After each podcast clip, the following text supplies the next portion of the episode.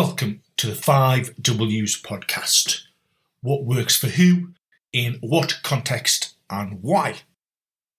The Monday morning commute episodes exist not to provide answers, but stimulate thought, pique interest, inspire curiosity, and drive self reflection. Each episode, we explore a theoretical concept, heuristic, or an autoethnographic narrative in a short, digestible format, one that fits nicely into a daily commute. The Finn Russell paradox. Are the athletes you work with thriving because of you or in spite of you? Finn Russell is a Scottish rugby player and, in my opinion, is world class. He walks into any squad in the world and quite possibly would be the first name on the team sheet. He is an enigma. Full disclosure, I don't know Finn Russell and I have never worked in any of the environments he's been in. I am basing this discussion from the snapshots of media I have seen involving him. His most recent feature in the Netflix documentary on the Six Nations sees him undertaking a warm up routine, stepping over hurdles with his hands in his pockets, as his teammates perform the exercise diligently. Rugby as a sport has embraced strength and conditioning due to the increased physicality of the game. Yet Finn has spoken about the fact he's not a bodybuilder and doesn't need to lift weights. And given the things he can do on a rugby pitch, who can argue with him? Yes, he is an outlier. Very, very few can do what he does.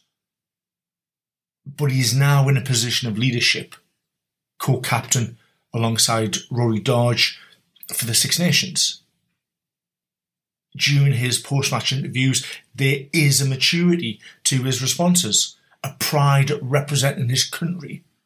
But behind closed doors, if your co captain is going through warm up drills with his hands in his pockets, how are you managing that? If you are a member of that squad, how are you reacting to that picture? As an S&C coach, what am I bringing to Finn Russell's game? He has risen to the very top of the game on sheer talent alone. And yes, I recognise not being in the inner circle, so to speak, I could be doing him a total disservice. Again, I'm basing this conversation on mere snapshots. But how am I making him better? I could talk about reducing the likelihood of injury from the perspective of withstanding the hits he takes from the opposition. But his injury record is pretty good. I could talk about improving his acceleration over five metres to exploit gaps. But there aren't many better than taking the ball to the line, finding space, or getting an offload.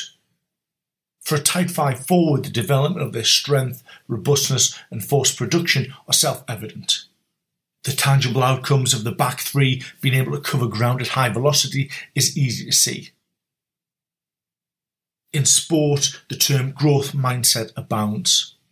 It is not particularly a term I like, and I am not for one second suggesting Finn Russell does not have a mindset that is focused on improving, learning, growing, developing, and achieving. The question I am asking is how do you engage with, motivate, add value to an athlete that is achieving through sheer talent alone? Adding meaning to his role, as in make him a captain or senior leader within the squad, certainly could be a way of identifying a role, an expectation, a narrative of meaningfulness within the squad. But part of the problem is sport at the level Finn Russell operates at is endlessly complex. Barnes 2006 states Sport is everything, sport is nothing. Sport is important, sport is trivial. Sport is packed with meaning. sport means nothing. How do you go about creating meaning within a squad when some athletes have sacrificed days, weeks, months, years of their life training, committing to the process, fine tuning their mind and body? And your co captain is walking through a warm up drill with their hands in their pockets. But on the flip side of endless punditry, analysis, replays, and structured play, is it not refreshing to find meaning in the joy of Finn Russell and his ability to make playing a game look effortless, exciting, and fun?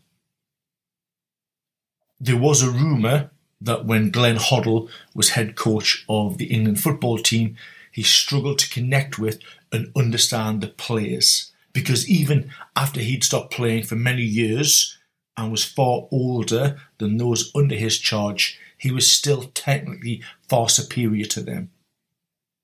Does Finn Russell recognise his abilities are far superior to others? Does he recognise the sacrifices others have to make in order to compete at that level? How are you, as a coach, creating an environment where greatness and sacrifice can coexist?